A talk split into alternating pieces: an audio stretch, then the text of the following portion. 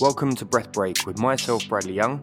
We're going to be talking to DJs, producers, musicians, breath workers, and mind workers about mental health, mental fitness, and what we need to do to remove the stigma. In this second episode, I'm going to be talking to Mr. Sage Rader, founder of Breath Church and Breath Lab, about an accident that changed his life and how he trained some of the top executives around the world. And welcome to the second episode of Breath Break. I'm really excited today. We've got New York's own Mr. Sage Rader. How are you, sir? I'm all right, Bradley. How you doing, man? I'm really good. I'm really good. What's going on? Where are you? What's happening? I am in upstate New York, Beacon, New York. It's sunny today. It's beautiful. I live about an hour and 20 minutes outside New York City now, post COVID, in the Hudson Valley. It's absolutely beautiful. Nice. And what's your day looking like? Mm, well, I started my day at 5 a.m. I have a corporate client that I'm taking care of globally. So I was setting up links to take care of Europe and Asia and the wellness needs of the community that their offices have in Europe and Asia versus North and South America. So I mm. started my day thinking about global wellness and the elite performers that are also waking up at 4 and 5 a.m. to get their day started and I have a particular practice that I begin. It seems so silly that it's the most ridiculous breath practice in the world, but I try to fill my body with my breath and with lightness, like I was a balloon. So I elongate the inhale, and I start with the tip of my nose and I go to the tip of my toes. I do that a few times, and that's a part of the uh, the Russian circuit, this uh, systema breathing that I'm currently obsessed with. So I start my practice there, and then I tune my system to be in the calm and collected and present state that I need it to be so that I can help others who have extreme demands on their system. Um, I'm just looking back at when we met. I think it was about 18 months ago, but I remember seeing you on IG and just being kind of blown away with the approach that you were taking to the breath. How did you get into the breath? Like, what's the backstory? Yeah, it's crazy. I didn't get into breath because I needed to express my highest truth. I uh, I backed into breath because I was nearly dead, and uh, I was pretty heavy. I'd had a major accident, uh, industrial accident, and injury in the workplace, and had been left on nothing but pills and terrible procedures for quite some time, well over a year. And I was nearly 320 pounds and mostly dead. And I discovered breath work from a doctor who had introduced me to some basic Kriya breath, and I used that to come back to life against all recommendations. I mean, I was told I was crazy and that I was definitely going to die so many times because of so many mishaps. And every time breath brought me back. And so my mission has always been to work with opioid sufferers and chronic pain and people who deal mm. with that level of intensity. I don't even like the word pain it's just blinding sensation at a certain point. And so I learned how to train my brain with my breath to think differently about the signals. It's not that you're out of sensation or pain, you're just thinking about it very differently. And so I had a 20 year background in entertainment, movies. I went to Sundance and competition for the Grand Jury Prize. My first record got signed. My first book got published. My first stage show was all over at the Edinburgh Festival and international all sorts of stuff. So I, I, was very lucky to be able to express myself creatively. And then I found breath work in a near death emergency. And I immediately came to the conclusion that the sum total of all of my creative experience and this new knowledge of breath and brain and science and spirituality was going to be the road forward. And it was going to be the thing that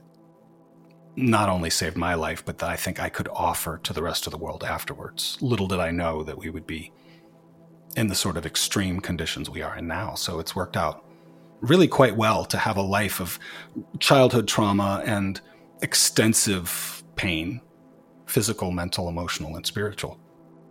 And to be driven to extremes to deal with and manage that pain and to finally find it in my breath. And to be able to rest and then give that to others is very satisfying. Where are you at with Breath Church? You know, you're doing Breath Lab, connected with Dan Brule, and what's the future looking like for you right now with the breath? Um, I've gone deep six, man. I'm in stealth mode, so I'm not on Instagram currently. I may pop back out, but I have taken some time off of social to simply go deep in my personal practice, my breath and spiritual practice, the more esoteric aspects of breath, and then the very practical application of them to my own mental, physical, spiritual, and emotional health and well being. Because Breath Church is about to happen at scale, I believe. I've got some really interesting people who want to partner with me. And I've got some incredible facilitators who are working with me. We've kept Breath Church going every night, 6 p.m. to 7 p.m. Eastern Standard Time since March 15th, 2020, for free. So I've got four continents on any given night Australia, Europe, US, North or South America, sometimes UK, sometimes Hong Kong, but always three to four continents in multiple locations around the United States. Canada's in the house, Mexico, Costa Rica, like everybody, it's like 15 to 20 regulars, and I do no advertising. I have no funnel. You can go to breathchurch.card, C A R R D dot co, which was a free landing page I started at the beginning of COVID. I'm not trying to start an empire. I'm trying to serve the world for fun and for free with the best that I have, the best that I can. And so I yeah, I tried to push with ClickFunnels, and everyone was like, man, you got to leverage this COVID wave and all of the activity and attention you've got. And you know what? That's not what I care about. So, Breath Lab is still very much in play and it's in development. We have four pilot episodes up on YouTube, and you can check that out anytime you'd like. And that is a, a, really cool conversation with some of the most interesting folks I know in breath. And I'm going to continue that. That is definitely slated to be up and running within the next year in a much more large and full scale production level way. Breath Church is developing. I've got a record coming out soon. Breath Church episode one is going to be happening soon. And so I'll be dropping music that we use to breathe to at Breath Church. And that's really what Breath Church is, by the way. Breath Church is a place to belong, to breathe and belong, to listen to music. And I call it felt sensation training because we can program in sensations into our body that will remain there long after we're done breathing, depending on what we're thinking about while we're breathing. So, neurological programming is absolutely vital and that's one of the things I specialize in using music and brain training to create experiences that wire in rapid transformation very quickly while you're just being entertained. Which is so powerful. We met on similar journeys, and I think when we talk about commerce, growth, building these kind of audiences, people don't realize that we're here for impact. We come from backgrounds that were challenging we put our life savings and our blood, sweat, and tears into building companies that can scale to impact the world. And um, it's not easy. We're here as hmm. a service, you know, service media, right? Not social media. And I think that's what I loved about Breath Church and Breath Lab. You know, you're bringing some of like world's foremost experts on the topic. You know me, I'm trained under Dr. Mm. Vranich, shout out breathing class. And um, I love the way you bring in the biomechanics together with the science and also the entertainment it's mm-hmm. an important mission. Mm. So let's talk about mental health a little bit because you've come from this crazy near death experience. What's your mental health regime look like? What else are the things that you're doing to kind of just check yourself or catch yourself with such a hectic schedule? That's a great question.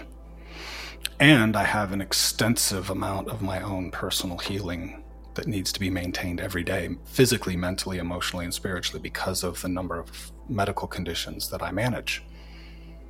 So mine is actually probably more extensive than the average bear.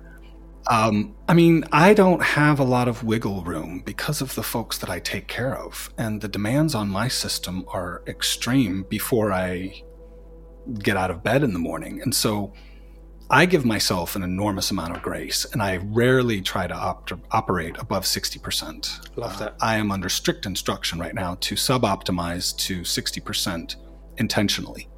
And the moment I feel it going above 60 to regulate, and if it peaks at 80, to bring it right back down immediately. So, I try to work for four hours a day in a very focused, very flow state fashion and prior to that, my own mental health regime is full of sauna and biohacking and high and low altitude, uh, altitude contrast oxygen training, um, extensive meditation. And I actually get into breath work in a very, very, very unique way in the sauna. Um, again, I'm playing with this Russian circuit, so it's a very long, very delicious, very slow inhale and that's followed by an exhale, just dumping it out the mouth, like I say, like a box of rocks. and letting the sigh of relief come. It's a neural trigger. And so I practice that throughout the day. And I often stop and slow down. The systema breathing has you breathe and then move, and every movement is preceded by a breath, like a moving coupler in a train.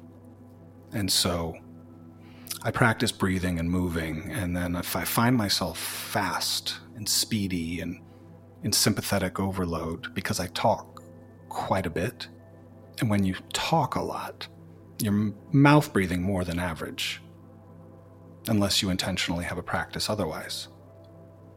So if I'm speaking a lot, I'll be in sympathetic overload and I will simply stop, zip the lip, very slowly begin to fill my body, starting with the tip of the nose, going from the tip of the nose to the bridge of the nose, and fill my body with lightness. And then I will see where that breath wants me to move, and I will literally begin to let my body move in slow or normal motion in the direction that I want to go. So, that kind of constant, continual awareness throughout the day of my mental, physical, emotional, and spiritual condition and its effect on my physiology allows me to, in real time, regulate with my breath what would otherwise be a pretty serious series of, you know, neurological considerations given what I've been through and the amount that I have on my plate to deal with every day. Most people who've been through what I've been through are home curled up under the bed on their prescriptions. So I try to be very gentle and I want to I say this because I want to encourage everyone out there if there are days when you simply have to pull the plug and sleep and rest. The world needs you at your most optimal and sometimes that means intentional sub-optimization and that's what I'm here to bring to the platform is relaxation for people who have extreme demands on their system and with no guilt, right? None. We need to move to a society where if I want to take time, I'll take time. You know, you can't be on always. You know, we need to take time, guilt free, whenever we want. And I think COVID's really sped up the awareness of not just mental health, but the importance of checking yourself. I'm excited to see this change in society and in humans themselves, you know? I think the day is coming where people will realize that the effect of a practice that appears to have no physical benefit whatsoever because there's nothing visibly changed when you're done, the benefit of that long term is undeniable. And as that begins to permeate society, first with generally peak performers and then it moves its way through the waters of culture, I think it's going to change and it, it needs to change. The, the fact that there's even a conversation around guilt and taking time off is mm. an indicator, I think, of where we're at. And so we as humans need to stop this idea that we are doing our way into anything better. We are either going to be our way into something better or we're not. But all the doing that humanity has been up to for, let's just say, the last collective 200 years has left us in exactly where we are now. So maybe if we take a little more time and balance the doing with some being, we'll have a little more balanced equation and a little more balanced society, a little more balanced global community. That's my hope. Me too. Me too. Balance is certainly the key word. It's something that we live by. We live and breathe it, as we say. And um, I really hope we get there. Sage, it's always fascinating to talk to you. Tell us a little bit about the uh, track you're putting into the Breathonics app. Um, we're really excited about this, and obviously everyone can go check it out. We'll also link back to Sage's page, Breath Church, Breath Lab. Um, but tell us a bit about the track. Mm, the track is designed to put you into a state of voluntary relaxation. It's relaxation training as we just discussed, there's a society where some people need to be told not to feel guilty for simply relaxing. Well, following that along, then we probably also need to be trained how to relax. People say, I want to relax, but they don't know what that even means or feels like. And so, one of the things that I do for people is I train them like an Olympic coach in the art and practice of reliable calm and relaxation. So, what I will be contributing to the communal stack of creative relaxation and dial down here at Silent Mode is uh, my offering uh, I've put together something special for the community that I think will benefit those who burn hot in the same way that I have tended to burn hot in my life. So I'm really excited to um, put it out there and see how people respond. Once again, Sage, thank you so much, brother. And uh, I'll speak to you again soon. You got it, Bradley. Talk to you soon, man.